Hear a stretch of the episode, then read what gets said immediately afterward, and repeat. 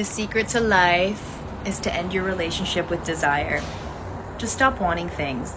And that doesn't mean that you're not going to improve. It means that you're going to love who you are as you improve, rather than loving yourself when you improve or when you get the goal. Manifestation literally asks you to love who you are now. That's the frequency of all the attraction. Like, you can't love yourself later. You know why? There is no later, there's just now. That's the secret. Short Cast Club